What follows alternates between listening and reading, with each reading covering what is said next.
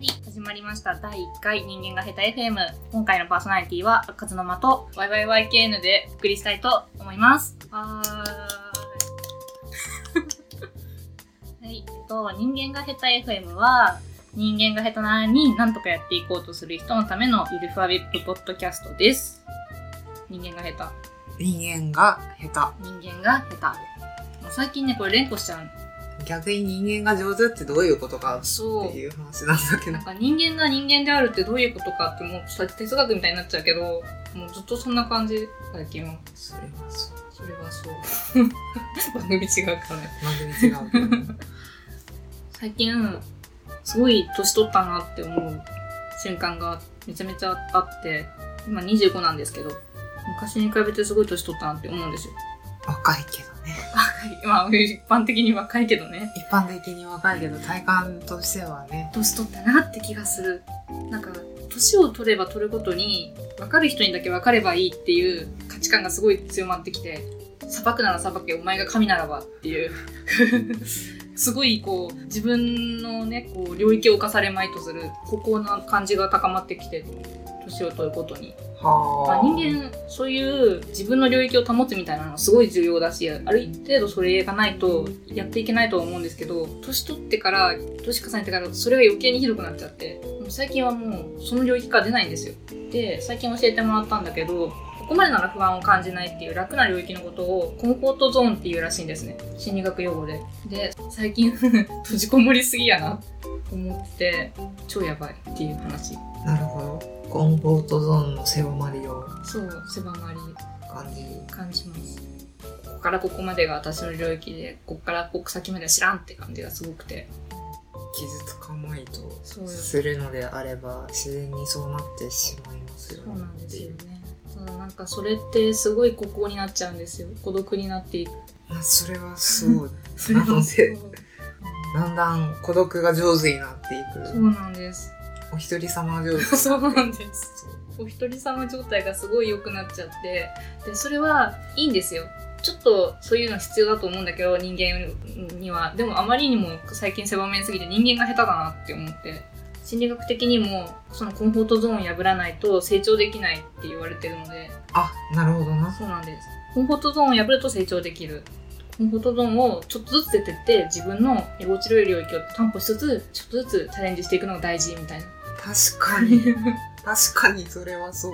のを最近教えてもらってちょっと破ろうと思って何したかっていうと渋谷の友達が DJ やってるクラブに遊びに行くっあー、なるほど、ていうことをしましたクラブって最近行ってなくてなんでかっていうと23時にはべったり布団と一体化してるから早い。もう絶対に布団と同一化してないとダメでもう絶対にさ睡眠サイクルは崩さないっていう感じの生活だったからすごいその友達の DJ やってるクラブに行くっていうのはコンフォートゾーン出てパニックゾーンにいるよねっていう結果的にどのような感じ結果的にはまあ順を追って話すと全く渋谷駅からクラブにたどり着けなくて。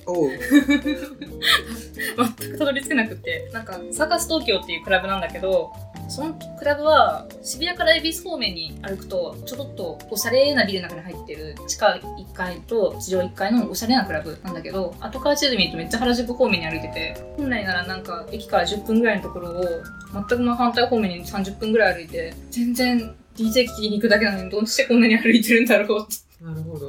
っ。てもうもはや原宿みたいなところまで行ったりであこれ全然違うわ引き返して。で30分ぐらいかけて友達が DJ やってるところに真っ只中にクラブに飛び込んであええなーってなって。ええなええなーだったんだよってなったんです。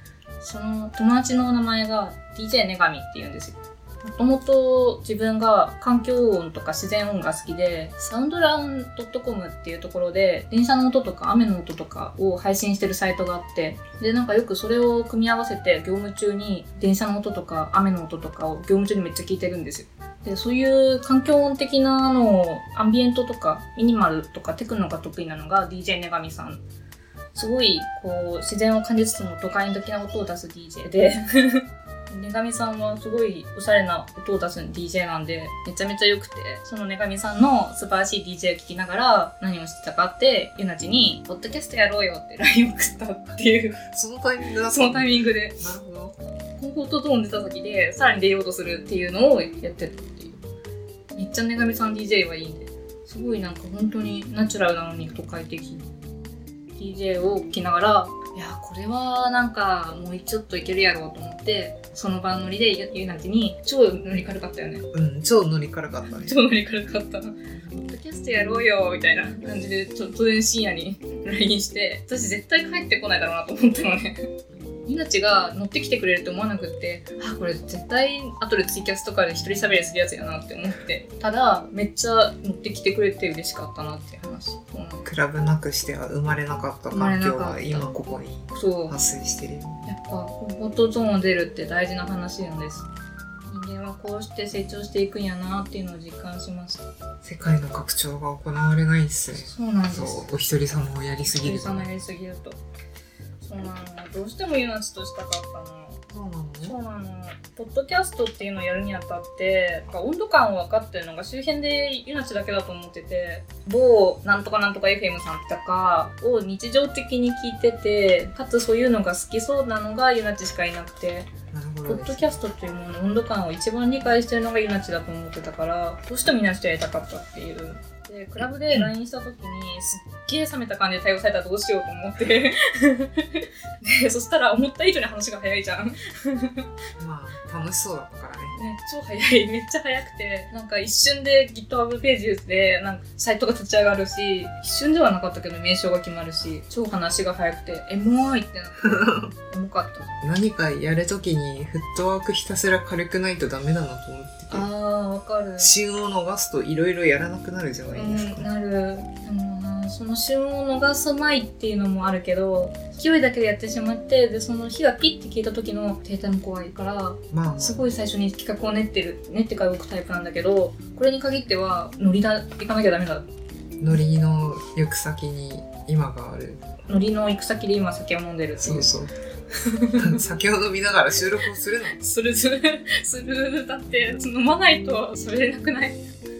人間が下手ちょっと ME が上がった日寝れなかったからね眠くて大丈夫かなって思ってた。私は寝たけど。いやなんかエモすぎてサイトチラッチラ見て「はぁめっちゃこれいいわ」っていうとか言いながらずっとなんかベッドコロコロしてたから全然寝れなくて朝の4時とか翌日大丈夫でした。翌日フラフラでうん。もう鬼のようにうんユニゾンスクエアガーデン聴きながらタスクを終わらせて寝て休憩ずっとガーンって寝てた人間が下手 ME のサイトはやってキャストさんのテンプレ借りしてて最初私が使わなきゃって言って私がめっちゃ作ってたじゃないですか。でもなんか全然 GitHub の使い方わからなくてテンプレその配布元のその中村氏に間違えてプッシュしたらどうしようとか、フォークしてるなら設定ないとね多分ならないので大丈夫。なんかそういうの全然わかんなくて間違えてプッシュしたらどうしようとか めっちゃ油汗かきながら編集しててで結果なんか CSS が反映されないとか至るところが404になるとかひどいありさまになって挙句の果てにアクシデントでリポジトリ削除みたいなひどいありさまになったんだけど でユナチが神的な勢いで 作ってるのを見て自分のやりたみにここまで共感してくれる人間がいるのって最高にエモいって思って寝れなかったですね楽しそうだったから。楽しいやったら思いのほか簡単にできた。あれすごく素晴らしいテンプレだよねそう。便便利いやーそんな感じです利。はい。はい そんな感じだが。そんな感じだが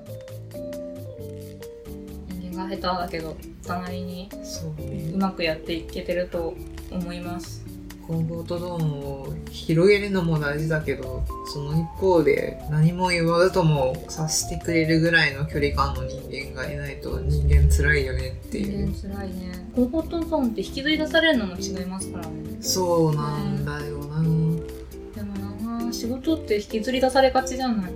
必ずしも自分の人間性と社会で求められている立場が一致しないということはあるのでそこに対してどうやっていくかという話が出てくるんですが、わかる。どうやっていった方がいいものかよくわからなくなりがち。もうちょっと若い時はそのコンフォートゾーンのその先を他人から与えてもらえるのがありがたくてすごい嬉しくて恐怖とか感じずにやってたけど最近はただただ怖い。コンフォートゾーン出るのがなぜに？なぜ？なぜでしょう？傷つくことのリスクがでかくなっている？それありますな。やっぱそれがキャリアがでかくなった証拠なんでしょうか？そういうことなのかな？なんか失うものがありすぎるから。ああ。何も失いたくない。何も失いたくない。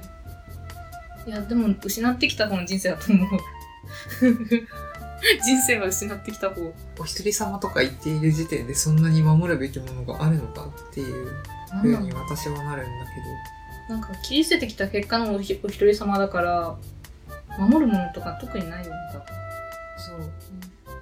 単純にプライドぐらいしかないのではとちっぽけな。最低限のプライド。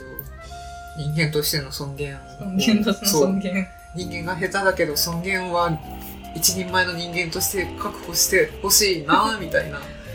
そういった欲求が社会にあるので、適切な量の社会へのコミットをしていかないといけないなって思いながら社会をしている、偉い。そう適切な量のコミット大事。そう。やりすぎるとよくわかんなくなっちゃうから、そう。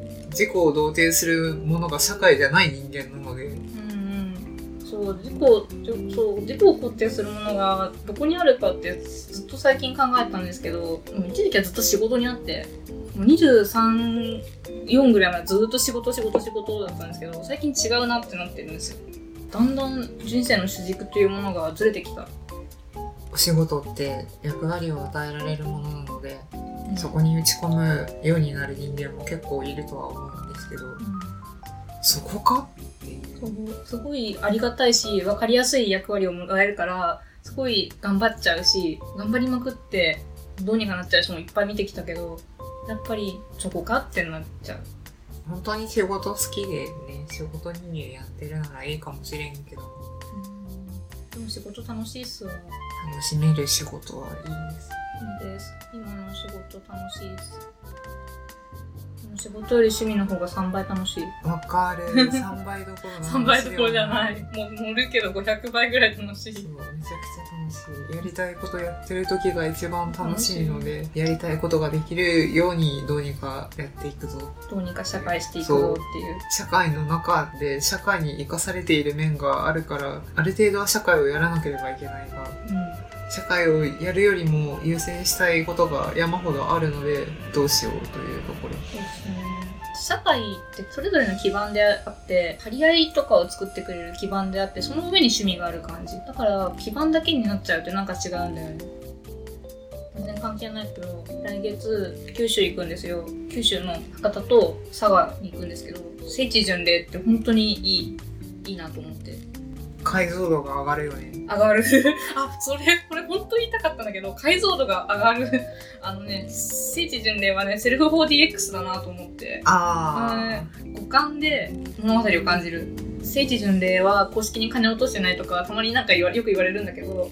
ああそんな指摘がある。指摘がご指摘されたりとかへありがたいご指摘されたりとかするけどいやそういうのじゃないねんってっていう。なんか物語に対する理解が深まるというか見方も変わってくるしセリフの感じ方とかも変わってくるしすごいいいなって思って去年1回行ったんですけどまた行ってきます。2度目の。2度目です。いや正直飛行機の距離じゃないですか東京から行くには。かなり遠くて贅沢だなって思うんだけど羽田空港から福岡空港まで1時間弱。聖地巡礼は本当に良くて街の人も優しいしなんかタクシー使うんだけど現地で。うん。なんかタクシードライバーさんがなんか最近ねすごい若い人がいっぱい来てくれて嬉しいわーって言いながら運転してくれる。めっちゃ嬉しい。いいんですよ。っていう話。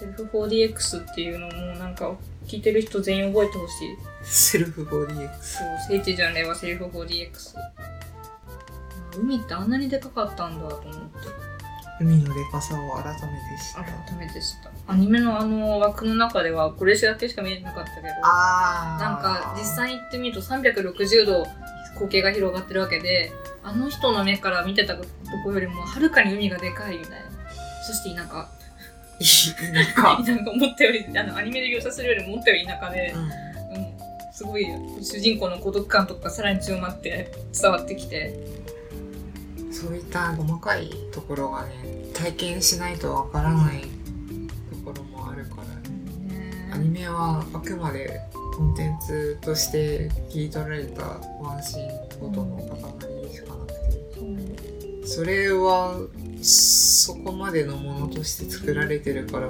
そりゃそうなんだけどじゃあもっと登場人物とかの意識とか認知とかに寄っていくってなると、やっぱり実際に現場に自分が足を運んで何を感じるかとか。そうなんだよね。思考のトレースをしていく。このトレースわかる。思考だけじゃなくて五感的に何を感じながらこういう心境でこのセリフを吐いたんだなとかっていうのが分かってくるる。とより一層一体感が増せるよね。そうセリフの感じ方が120度変わってくるからね。あ120だよね。120だと結構半端な角度。こうこう変わる。変 わ結構半端な。結構え180度が180度だと反対だから、あのね今ね小学生の算数間違えた。60度足んなかった。180度変わる本当にセリフの捉え方が。主人公がもう本当に孤独感をにじわすにじますセリフを言うんだけど全然アニメ見てる時はふーんそうなんだぐらいしか思ってなくて。でも実際にその土地に行って海のでかさとかロッテリアのドライブスルーとか見たらすごい孤独感が染みて染みてそのセリフの捉え方が180度変わって泣きながらその主人公が走ってる浜とか走ったよね。走った？走った。橋もその主人公がなんか一生懸命走ってる橋とか浜とか全部走って傍から見たらなんかあなんか変な人おるなって感じだと思うけど泣きながら走って大変良かったです。また行きますけどなちはあんまり聖地巡で行ってるイメージないんですけど聖地にはそうねあんまり行かないね。聖地がないアニメとかもあるからねまあ確かに。10年ぐらい前にハマってたアニメがコードギアスなんですけどコードギアスって聖地ないからねないね。ね植民地化された日本とかないからねファンタジーだからな。ファンタジーですからね。新生ブリタニアテックってどこやねんみたいなね。まあなんかあの辺の国なんだろうなっていうのはわかるけど。だから改めてそういうはっきりとした聖地があるアニメに出会ってすごい人生が変わりました。なるほどな、本当に。現代日本をテーマにしてるアニメは聖地巡礼ができるので作品に対する解像度が上がっていいぞそう、解像度がマジで上がる、それ。いやー、なんかね、最近ね、スタンプラリーとかやってるんですよ。その聖地行くと。でも、スタンプラリーってなんやねんって思っちゃうって。現地に行くとパンフレットもらえて、そのパンフレットに何話で使われた病院とか、何話ので乗ってた電車ここで通りますとか書いてあって、そういう作品の解像度を深めるのはもうすごい求めてるんだけど、スタンプラリーとかやらねえなっていうのが正直な感想。スタンプラリーって何のためにあるんだろうな。私もわからない。でもなんかスタンプラリー聖地巡礼コラボでやるよねって。巡るついでに収集欲を満たす的なか収集欲ないんだよなオタクの割には。あんまグッズとか収集する癖がない。その辺は全く傾向が分かれるのかなあるね。オタクの傾向として3タイプに分かれられると思っててまあまずグッズを収集するタイプのオタクコンサートとかライブとかに行くイベント型のオタク同人誌とか薄い本にあの課金するタイプのオタクみたいななんかそれぞれのオタクに相乗りしてる場合もあるけど大体どれか1タイプでまあ私は薄い本のオタク私はどれ全部かな？全部かグッズもね別に買うほどではないのではという状態から始まったものの推しがいたら買わなければいけないというところまでも来ていたりして。なんかあれだもんねあのめっちゃ今ゆなちゃんの部屋にいるけどポスターとかポスターとかめっちゃ。せやな。せやないやでもポスターはついてたから貼ったんですよ。買ったらついてきた。そなるほどね。う特典でついてきたから貼ったのが始まりだったんだよ。そこからこれ際限なく増えていくそう際限なく増えていくからそろそろなんか疲れたなっていうのがあって。熱意には限界がある。わかる。よなっていうのが最近分かってきた。ほどです。そう。何か一つのことにのめり込むのはいいけどうん自分が持ってるエネルギーって無限じゃなくて、うん。あくまで有限であって、はい。まあ、自然回復するものではあるけども限られた区間の中で出力できるエネルギーの上限って決まってるのでうん。それをどのように分配しながらやっていくかっていうところなんだよな。確かにね。自一時期気が狂ったようにそのアニメばっかりのめり込んでたけどなんかだんだんやっぱり限界が来てもうちょっとずつそれてリソースの分配の仕方が下手なんですよね。人間が下手だから。そう。もう、分配の仕方とか、細かく考えなくても、うん。なんとなくで人間をやっている人間が大半のはずであって、うん。そういう人間によって社会が、のほとんどが構成されているはずであるが、では、それに対して悩んでいる我々は一体何なのかという。一体何なんだ？ろう人間が下そう、そういうのをなんか自動的にできないからこそ、下手って言ってるけど、手うん。じゃあ別に上手にできるようになりたいかっていうとそういうわけではそういうわけでもない。現状の自分みたいななんか面倒くさい感じのうん。人間が好きだし好きそのような生き方に対してプライドじゃないけど肯定感はあって、うん。それをやめたいとかはないからね。それでいいんだよっていう。こういう自分を肯定するまでに時間かかったね。私は結構212とかの時はあーなんか全然やることできてないし全然ダメだな虚無って感じだったけど最近はあもうこれでいいやってこれでこれぐらいが無理だしって。自分を知るじゃないけどだんだん分かってくる感じなんだよね。そうなんですよ。ただ分かってるのかそれともこもってるのかの境目というかうん。判断が難しくて、もう。お一人様をやりすぎるとこもりがちだよね。そうコンフォートゾーンをどこまで狭めてどこまで広げていくか自分の持ってるリソースをどこに分配していくか永遠の課題だなって思いますせやな。せやな。別にじゃあこうしようって決めてそれが一生運用できる基準になるっていうわけでもないし、うん。全部は流動的なので。自分自身へのマネジメントをこう意識的にやっていくのが大事なんではないかと最近思うし突然こう仕事でエモくなってもうエモい無理ってなって有給突然取って航空券取ってホテル取って突然九州に行く自分が好きだから。最高。最高。これこれとあの持てる限りの金と時間の使い方と思って。そういう自分を大切にしていきたいと思いました。まず。素晴らしい。素晴らしい。そうだからフットワークは軽く。フットワーク軽く。練っていこうなと思う。フットワークは軽くていいけどなんか信念みたいなものはちゃんと持たないとダメ。だ芯があるかないかってほんのすごく大事でやっぱり何かしらするにしたって自分のあのねこれもうアニメの中のセリフに触れちゃうんですけど美しさは圧倒的な正しさっていうセリフがあってアニメの中で私のハマってるアニメの中でもうなんか隠すのもバカバカしいんですけどここまで言っちゃうと。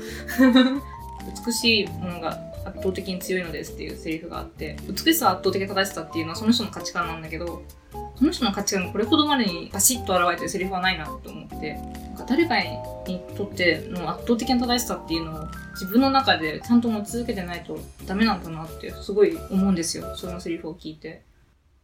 圧倒的な正しさを自分の中で持ち続けてないとダメだっていうそれは誰かにとって美しさだったりするし論理的な正しさだったり、うん、暴力だったりするかも。暴力だったりするかもしれないしいや暴力が正しいっていうのはすごい分かりやすい世界観で美しさは圧倒的な正しさっていうセリフはその圧倒的な正しさって言い切れるのが美しさだなとか思うしこういう芯みたいな人間の芯みたいなものを大事にしていきたいと思います。丸。大事にしていきましょう。大事にしていきましょう。そんな感じで第1回を終えたいと思いますが唐突やな。えなんか結構喋ったなと思って。割と喋ってるから、割と喋ってるから。これ何分なんだかわかんないけわどかんないけど。まあじゃあこれぐらいにしておきましょうかって感じですね。はいお疲れ様です。じゃあまた。また次回はまた次回は。かわかんないけど。わかんないですけど。はい。はい。それでは第1回人間は下手 FM ありがとうございました。パーソナリティは開かずの間とバイバイバイケンで。はい。でした。はいバイバイ。お疲れ様でお疲れ様です